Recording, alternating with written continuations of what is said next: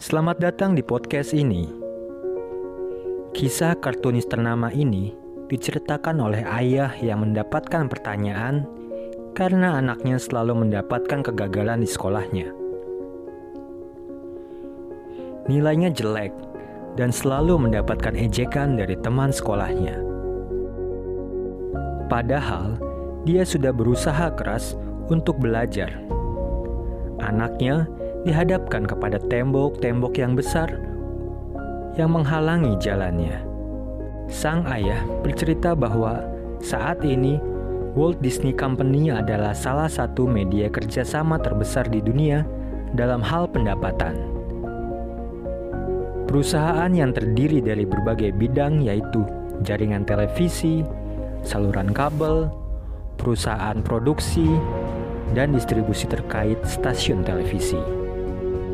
Beberapa di antaranya yang termasuk jaringan televisi yaitu ABC, Disney Channel, ESPN Inc., dan televisi khusus CTV.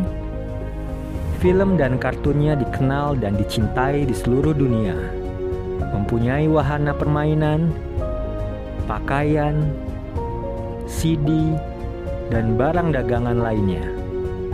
Jadi, apa yang membuat Mr. Disney dan perusahaannya begitu terkenal? Siapa sebenarnya orang di balik salah satu bisnis paling sukses di dunia ini? Dan apa yang membuatnya sukses seperti sekarang? Seperti yang kita ketahui, Walt Elias Disney lahir di Chicago pada tahun 1901 Lahir dari keluarga miskin membuat dia dan keluarganya pindah dari Chicago ke Missouri. Dan kemudian akhirnya menetap di Kansas City saat Walt berusia 9 tahun. Karena keluarga tersebut tidak kaya, Walt dan saudara laki-lakinya bekerja sebagai paper boys dan hampir tidak mempunyai banyak waktu untuk bersekolah. Ketika Walt memiliki waktu luang, dia bisa ditemukan di teater tempat dia mempelajari vaudeville atau yang biasa dikenal sebagai pertunjukan yang beragam. Dia di sana untuk menghafal lelucon mereka. Dia sangat menikmati menggambar kartun. Ayahnya bekerja di percetakan koran lokal. Setiap pagi, Disney kecil selalu bangun pukul setengah empat untuk memilih-milih koran dan mengantarkannya kepada para pelanggan. Ketika Walt berusia 16 tahun, hidupnya tiba-tiba berubah. Saat Amerika memasuki perang besar. Seorang pemuda yang patriotik dengan nasib begitu malang, Walt mencoba mendaftarkan diri untuk masuk tentara. Namun, ditolak karena usianya. Dia tidak patah semangat karena jiwa patriotiknya. Dia berhasil menambal tanggal lahirnya dan ditempatkan di unit palang merah, lalu menghabiskan sisa perang di Prancis sebagai pengemudi mobil ambulans dan kemudian membantu operasi pasca perang. Ketika Walt kembali ke keluarganya di Kansas, ia mencoba melamar ke perusahaan-perusahaan namun tidak ada satupun yang mau mempekerjakannya. Sampai pada suatu saat dia tidur di depan emperan bengkel kecil dengan tidur beralaskan koran yang lusuh. Tidak ada harta yang dia miliki pada waktu itu. Dan satu-satunya keahlian yang dia miliki hanya menggambar. Dia mencintai menggambar dan apa pun yang dia anggap menarik atau memiliki inspirasi apa pun dalam benaknya akan selalu dia gambar. Roy yang membantunya mendapatkan pekerjaan di studio seni Pesman Rubin. Di sini, dia membuat iklan untuk surat kabar dan majalah. Dia bertemu dengan sesama kartunis dan teman seumurannya bernama Ube Iwerks. Dan keduanya memutuskan untuk memulai perusahaan mereka sendiri mereka menyebutnya sebagai Eworks Disney Commercial Artist, tapi mengalami kegagalan. Jadi, Disney mencari pekerjaan lain di Kansas City Film Ad Company. Perusahaan ini membuat iklan kartun berdasarkan potongan kertas dan pertama kali memperkenalkan Walt ke dunia animasi film dan kartun. Walt terpesona oleh dunia ini dan membenamkan dirinya di dalamnya. Dia membaca kartun animasi Edwin G. Lutz, bagaimana mereka dibuat, asal dan perkembangannya, serta buku abad ke-19 lainnya oleh seniman Inggris tentang pergerakan hewan dan manusia lainnya. Itulah yang Walt Disney pikirkan.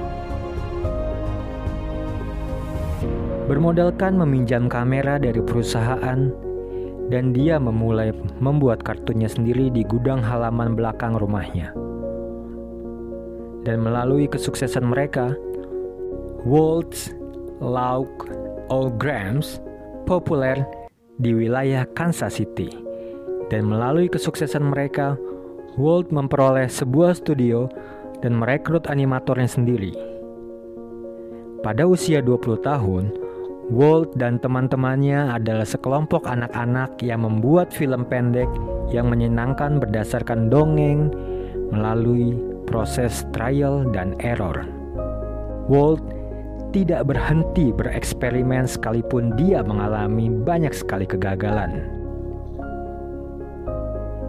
Sebuah perusahaan bernama Pictorial Clubs menandatangani kontrak dengan Lauk O'Graham Company yang menetapkan Disney dan rekan kerjanya akan mendapatkan 11.100 US dollar. Meski Walt menggugat dan memenangkan kasus ini, dia hanya menerima sedikit dari kompensasi. Walt mulai mempekerjakan sebuah produksi bernama Alice Wonderland. Proyek ini beresiko karena Walt telah memasukkan karakter live action ke dalam produksi dunia animasi. Namun, saat di pertengahan jalan proyek, Walt telah bangkrut dan Lauk O'Grams gulung tikar. Pada Juli tahun 1923, Walt menjual kameranya dengan sedikit uang yang dimilikinya untuk pindah ke Hollywood. Dia telah memutuskan ingin tampil di bisnis film dan membayangkan dirinya sebagai sutradara. Dia pindah dengan pamannya Robert Disney dan berangkat untuk mencari pekerjaan. Setiap studio di kota menolaknya. Sebagai upaya terakhir, Walt kembali kepada bidang bisnis animasi. Dia telah mengirim proyeknya yang belum selesai yaitu Alice Wonderland. Ketika sang distributor menawarinya sebuah kesepakatan, Walt meminta saudaranya Roy dan teman baiknya Eworks untuk bergabung dengannya dan bersama-sama mereka memulai studio Disney Brothers. Di studio inilah seorang wanita muda bernama Lillian Bones dipekerjakan dan bertemu dengan Walt. Setelah setahun mereka berkencan, keduanya menikah. Serial berganti nama menjadi Alice Comedies dan mencapai keberhasilan. Margaret Winkler telah menikahi Charles Mintz yang mengambil alih perusahaan tersebut dan menginginkan serial animasi yang baru. Ini didistribusikan oleh Universal, perusahaan besar pertama yang mendistribusikan salah satu kartun Disney. Disney begitu sukses sehingga filmnya tersebut diputar di bioskop utama di seluruh negeri. Mintz punya rencana lain untuk Oswald, dia memutuskan tidak lagi membutuhkan Walt. Dan dia membaca karyawan Walt dan menghasilkan kartun itu sendiri. Sebagai distributor, Mintz memiliki hak untuk melakukan apa yang disukainya dengan kartun tersebut. Setelah ditinggalkan oleh karyawannya, Disney sekali lagi bekerja sendiri. dia memutuskan saat itu juga hanya akan mengerjakan karakter yang dia miliki haknya. Di perjalanan pulang kereta dari New York, Walt tahu dia sangat membutuhkan ide yang baru. Dia menolak mengakui telah kehilangan Oswald tanpa rencana yang lain. Di belakang pikirannya ia memiliki gagasan tentang seekor tikus, karakter yang simpatik, yang memiliki banyak potensi. Dia menamai kartunya dengan nama Mouse Mortimer. Namun akhirnya berubah menjadi Mickey Mouse berkat desakan dari istrinya. Meski Mickey Mouse tidak sukses dalam semalam, Mickey pertama kali muncul pada tahun 1928 di Pen Crazy. Mickey pertama kali muncul pada bulan Mei tahun 1928 di Plan Crazy yang belum selesai. Enam bulan kemudian ia membintangi Streamboat Willie bersama pasangannya Minnie Walt telah membuat kesepakatan dengan pengusaha Amerika Pat Powers yang akan menyediakan semua peralatan suara yang dibutuhkan ke bioskop dan mendistribusikan kartun tersebut. Kartun ini memiliki suara pendengar yang bagus dan sebuah orkestra. Walt memiliki gagasan yang sangat unik dan spesifik untuk suara Mickey tapi tidak bisa menemukan orang yang dapat meniru cara dia membayangkannya. Jadi Walt lah yang menyuarakan Mickey. Walt dan tikusnya membuat berita di halaman depan dan Mickey akhirnya berhasil mengalahkan pesaing karakter kartun lainnya, Felix the Cat.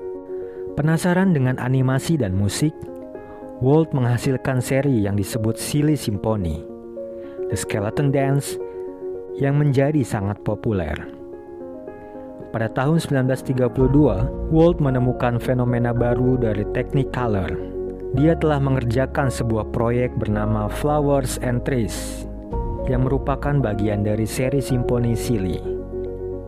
Di tahun-tahun berikutnya, Walt mengambil peran baru di dalam perusahaannya. Dia ingin fokus pada pengembangan cerita untuk proyek baru dan sambil memberikan bimbingan kepada animatornya. Ia akan membiarkan animasi itu dikerjakan oleh mereka. Sebuah sekolah seni didirikan di dalam perusahaan, dan setiap animator diharuskan menjalani pelatihan khusus dalam gaya animasi Disney.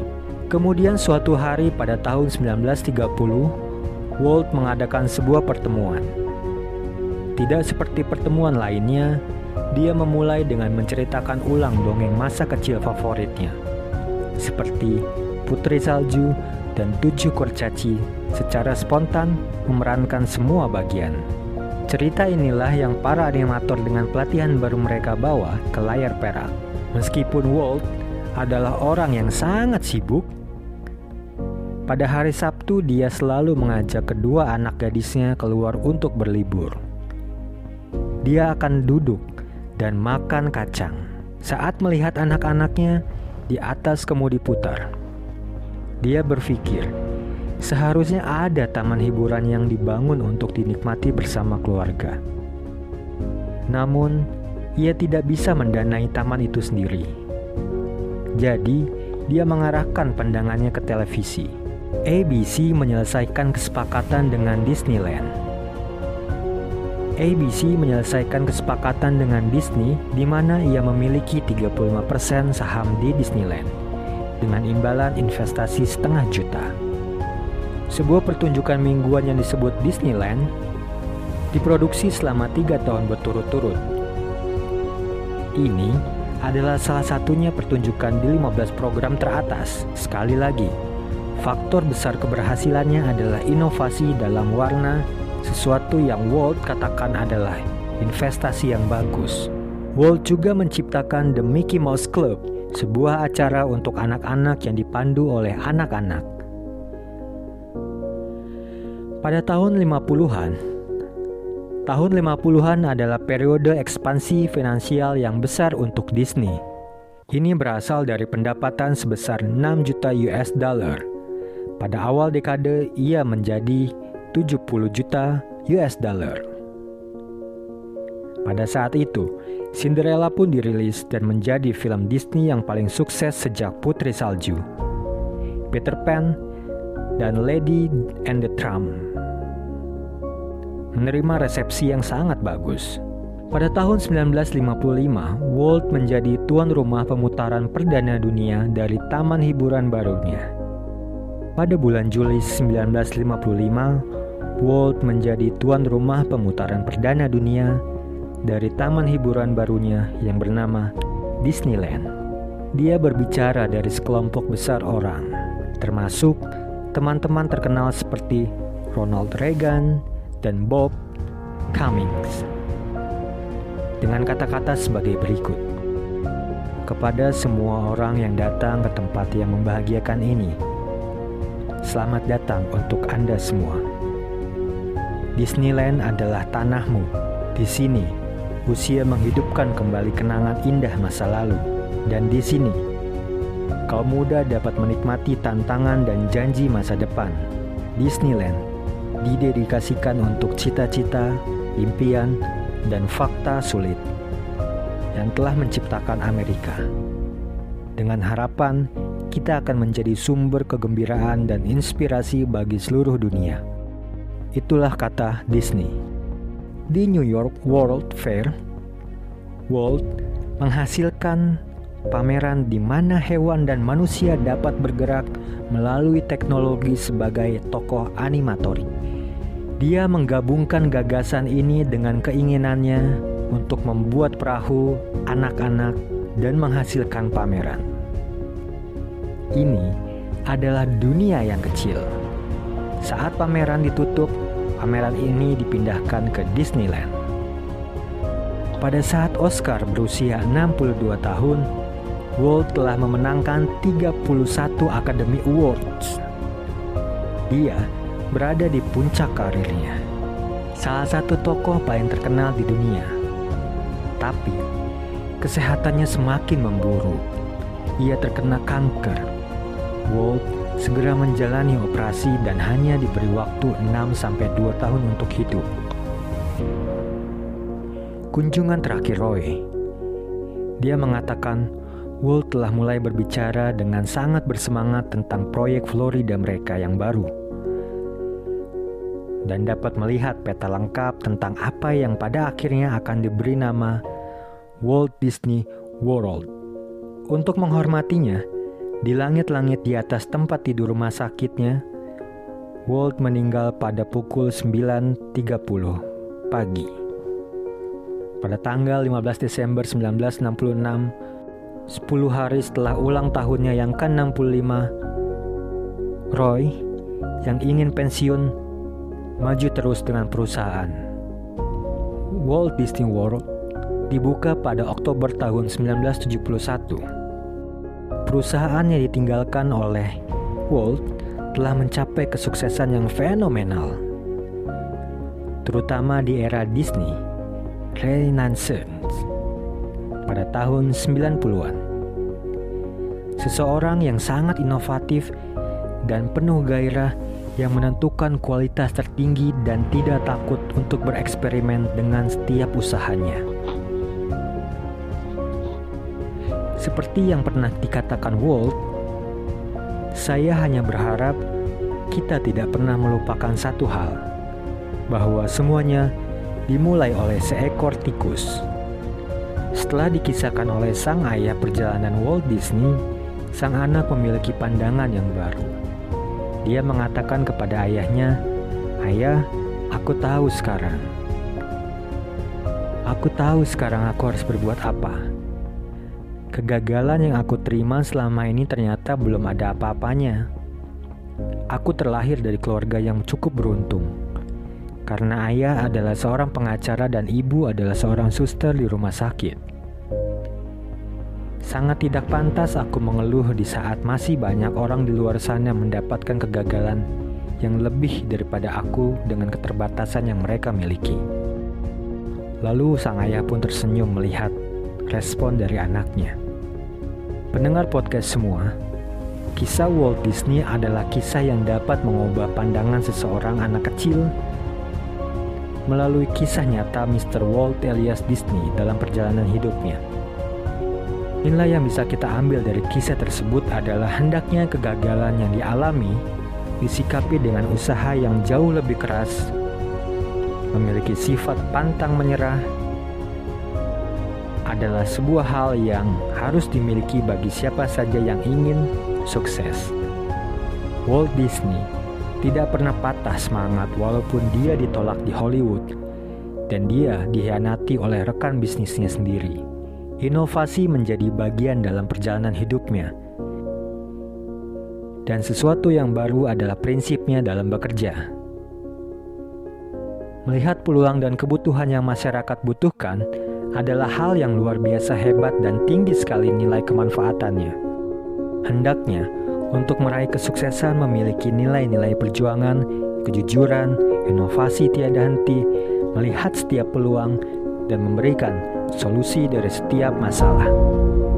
Maka hal tersebut yang menjadikan langkah Anda semakin kuat dalam tujuan hidup. Tetaplah rendah hati, karena bunga tidak akan pernah mekar untuk selamanya.